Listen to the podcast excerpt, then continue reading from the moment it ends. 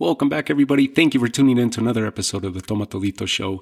And uh, this one's pretty exciting because you got a a television network jumping in and a new company uh, jumping in, uh, trying to revive an old format uh, that we used to be accustomed to in seeing in boxing. Right now, there is another television uh, giant that's out there uh, still involved with this type of format, and that is uh, an avenue for uh, for the middle class fighters, for the up and coming fighters, for the prospects.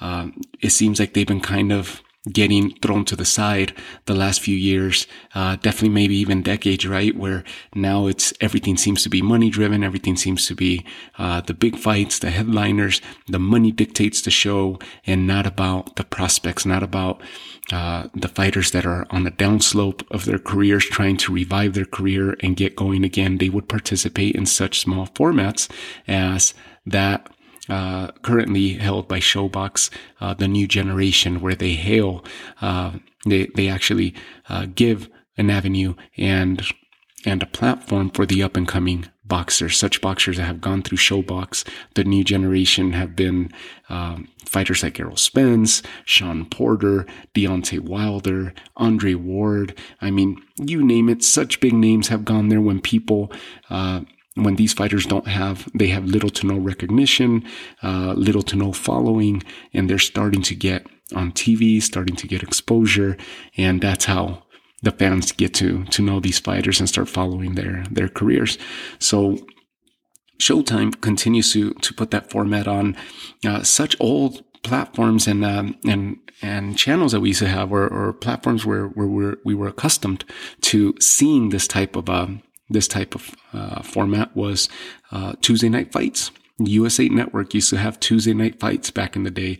And when the dog show came or the dog and kennel show, whatever that's called, they would come and because they drag, they, they drag better ratings for USA Network, you would see Tuesday night fights move to Monday night fights or Wednesday night fights or what have you. And they would adjust the schedule and just move it around because it wasn't a staple of theirs. Or maybe it was a staple of theirs, but it wasn't a big, um, ratings grabber for them. It was just one of those things that you knew that when you tuned in, you were going to catch some decent boxing from up and coming uh, up and coming boxers and prospects, or you would see fighters that were on their way out, uh, becoming, uh, having a gatekeeper type fight or reviving their career for that matter.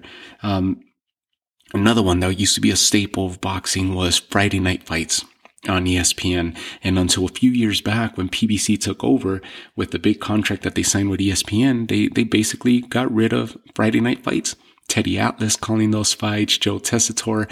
I mean, it was just one of those things that it was a given for me growing up, uh, to tune in and watch some decent boxing with some decent up and coming stars. Uh, that got washed away. Uh, so Showtime, uh, HBO also had one, right? HBO had a HBO After Dark, uh, and that used to be pretty cool, uh, where they used to feature, uh, feature big fights as well. And, and, I think on Boxing After Dark, if I remember correctly, it was actually Boxing After Dark and not a regular boxing uh, show telecast where we first saw um, Arturo Gatti against Micky Ward. The first time they faced against each other, it was an After Dark show. Um, other than that, you now you got Ring City USA stepping in. NBC Sports is uh, is teaming up with the Wildcard Boxing Club, Freddie Roach's famous gym, for the first three episodes, and they're going to be airing the episodes out of um, out of the Wild Bar, the the Wildcard Boxing Club, uh, the famed gym, right, located inside a strip mall, uh, there on uh, in in Los Angeles, Santa Monica Boulevard, and the first three events being held there, you couldn't pick a better venue. The first event was actually held last Thursday, November 19th. And another episode, we ended up mentioning, uh, the, the drama that took place there before the fight took place between Mickey Roman, uh, and there was a glove issue that took place there between Mickey Roman and O'Shaquie Foster. Um, Nonetheless, that was the headliner. Good fight on behalf of O'Shaquie Foster, secured a good win and the WBC um, uh, silver uh, featherweight title, super silver or silver super featherweight title. Uh, so good win on his behalf. That was the first event. Two more events left. Uh, the next one, I believe, is uh, slated for December 3rd. And uh, again, Ring City USA is uh, got, this company got established this year, and their focus is going to be obviously to start giving um, a venue and a platform to the up and coming prospects and the, the lower and middle class fighters who don't really get a lot of exposure in other networks and don't really have anywhere to go.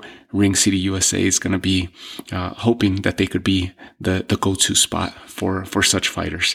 Um, the so-called journeymen at one point, right? The so-called journeymen or gatekeepers now Ring City USA is going to have them here and mixing them up against good opposition and, uh, and hoping that, that we see really good quality boxing, uh, even though they don't have to happen to be the biggest names and, and the pay-per-view sellers and, and uh, and the household names that we're accustomed to.